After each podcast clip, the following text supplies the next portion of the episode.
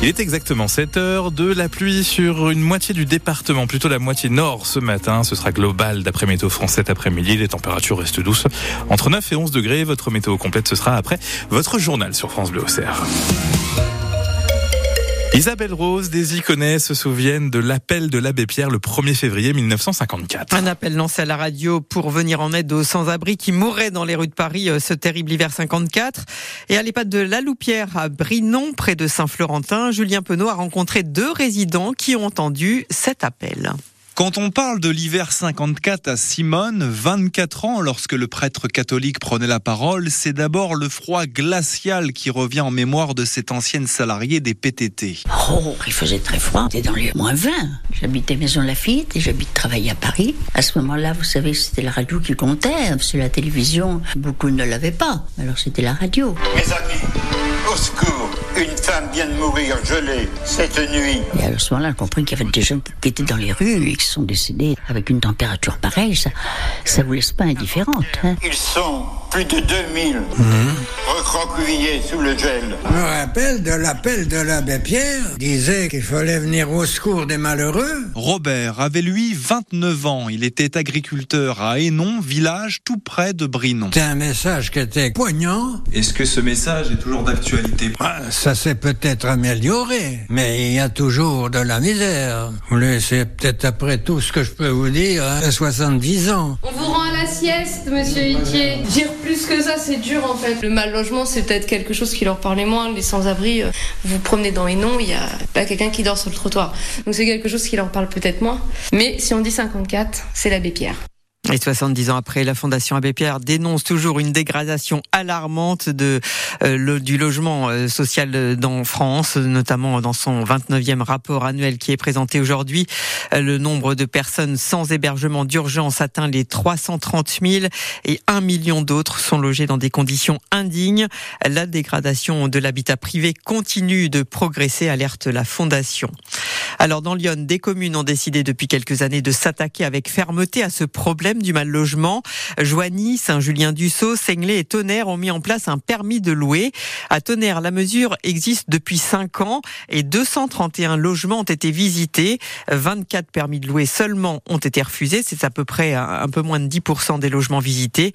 Claire Krusvich, chargée d'urbanisme à la ville, réalise environ 3 visites par mois accompagnée de la police municipale.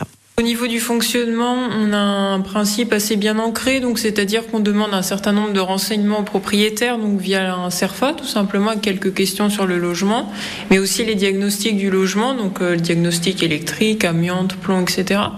Donc on étudie euh, tous ces documents-là, puis ensuite après on va visiter euh, chaque logement. Et de mémoire, les logements qui n'ont pas reçu, donc qui sont assez rares, on a dit, mais euh, qui, ne, qui ne passent pas ce, ce test, euh, c'était quoi les problèmes? C'est très variable. Au début, c'était vraiment des problèmes électriques. Voilà, donc il y avait des remises euh, aux normes à faire, euh, notamment. Et là, vous faites une contre-visite quand c'est comme ça? Oui, on a une contre-visite, on demande une facture acquittée de, de l'intervention électrique réalisée. Et le permis de louer est valable deux ans. Il doit être renouvelé à chaque changement de propriétaire. Alors, faut-il généraliser ce permis de louer pour lutter contre le mal logement Vous vivez dans un logement insalubre, venez témoigner de votre quotidien ou des difficultés que vous rencontrez pour avoir un logement décent. Appelez-nous au 03 86 52 23 23. Et puis notez que Nicolas Soré, le maire de Joigny, est le premier à avoir mis en place dans Lyon le permis de louer et l'invité de France Glossaire juste après le journal de 8 heures. Il est 7h04. Isabelle Rose, des agriculteurs restent mobilisés dans Lyon comme partout en France. Oui, des perturbations sont à prévoir aujourd'hui sur les autoroutes A5, A6 et A19, ainsi qu'aux abords de plateformes logistiques à Villeroy et à Vallon. À l'appel des jeunes agriculteurs de Lyon, une quinzaine de tracteurs et une centaine d'agriculteurs bloquent le rond-point près du péage d'Avalon devant les entrepôts Chiver depuis hier soir 22 heures. Autre action depuis cette nuit à l'autre bout du département, à Fouchères, sur la zone d'activité de Villeroy, où là aussi des agriculteurs bloquent l'accès à la plateforme Iris Logistique. Des jeunes agriculteurs nous expliquera pourquoi dans le journal de 8 heures. Et puis notez que dans une heure, la Confédération paysanne dans Lyon organise une action sur le pont Paulbert à Auxerre. Toute la matinée, elle va organiser des rencontres avec les automobilistes et les passants pour évoquer la crise agricole. Car si la Confédération paysanne partage les constats des autres syndicats agricoles, elle préconise des solutions différentes pour sortir de la crise. Elle estime qu'il faut euh, sortir euh, l'agriculture des lois du marché et non pas baisser baisser les normes environnementales. Hausse de salaire, meilleures conditions de travail et un arrêt des suppressions de postes. Voici quelques-unes des revendications des syndicats enseignants qui appellent à la grève aujourd'hui. Ils demandent également la démission de la nouvelle ministre de l'Éducation nationale, Amélie Oudéa Castera. L'éducation nationale mérite mieux qu'un simple rattachement au ministère des Sports, euh, dit, dit par exemple le SNES FSU. Dans Lyon, les enseignants ne comprennent pas non plus qu'on envisage de fermer une quarantaine de classes à la rentrée prochaine pour une dizaine d'ouverture. Ça va à l'encontre du récent discours du gouvernement, selon Lucas Romain, secrétaire départemental FO pour le premier degré. On nous dit qu'il faut mettre les moyens pour l'éducation, que c'est une priorité, que le niveau des élèves est trop bas.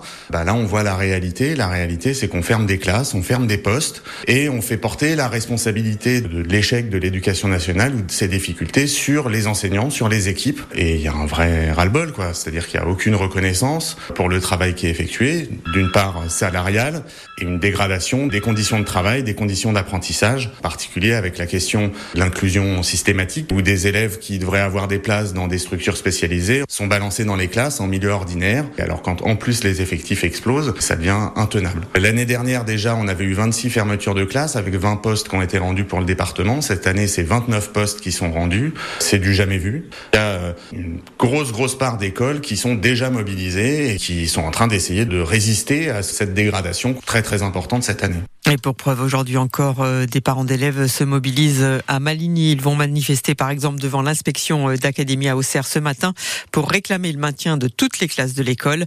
Mobilisation également à Malais-le-Grand, à Écolive Sainte-Camille. Les parents d'élèves ont prévu de faire un barrage filtrant sur le pont de la Courbarée en fin d'après-midi.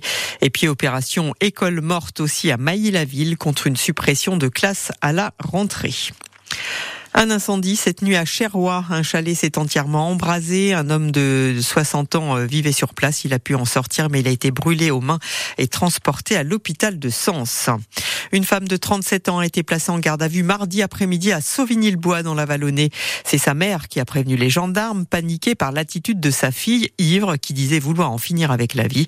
Mais cette femme alcoolisée s'en est pris finalement aux forces de l'ordre. Elle a violemment poussé l'un des gendarmes et mordu avec vigueur la chaussure de l'autre. Les gendarmes ont eu sept jours d'interruption de travail. Enfin, attention, à partir d'aujourd'hui, euh, des hausses vont concerner notamment l'électricité.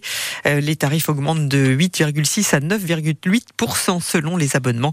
Et puis le péage augmente de 3% en moyenne aussi. Il est 7h07.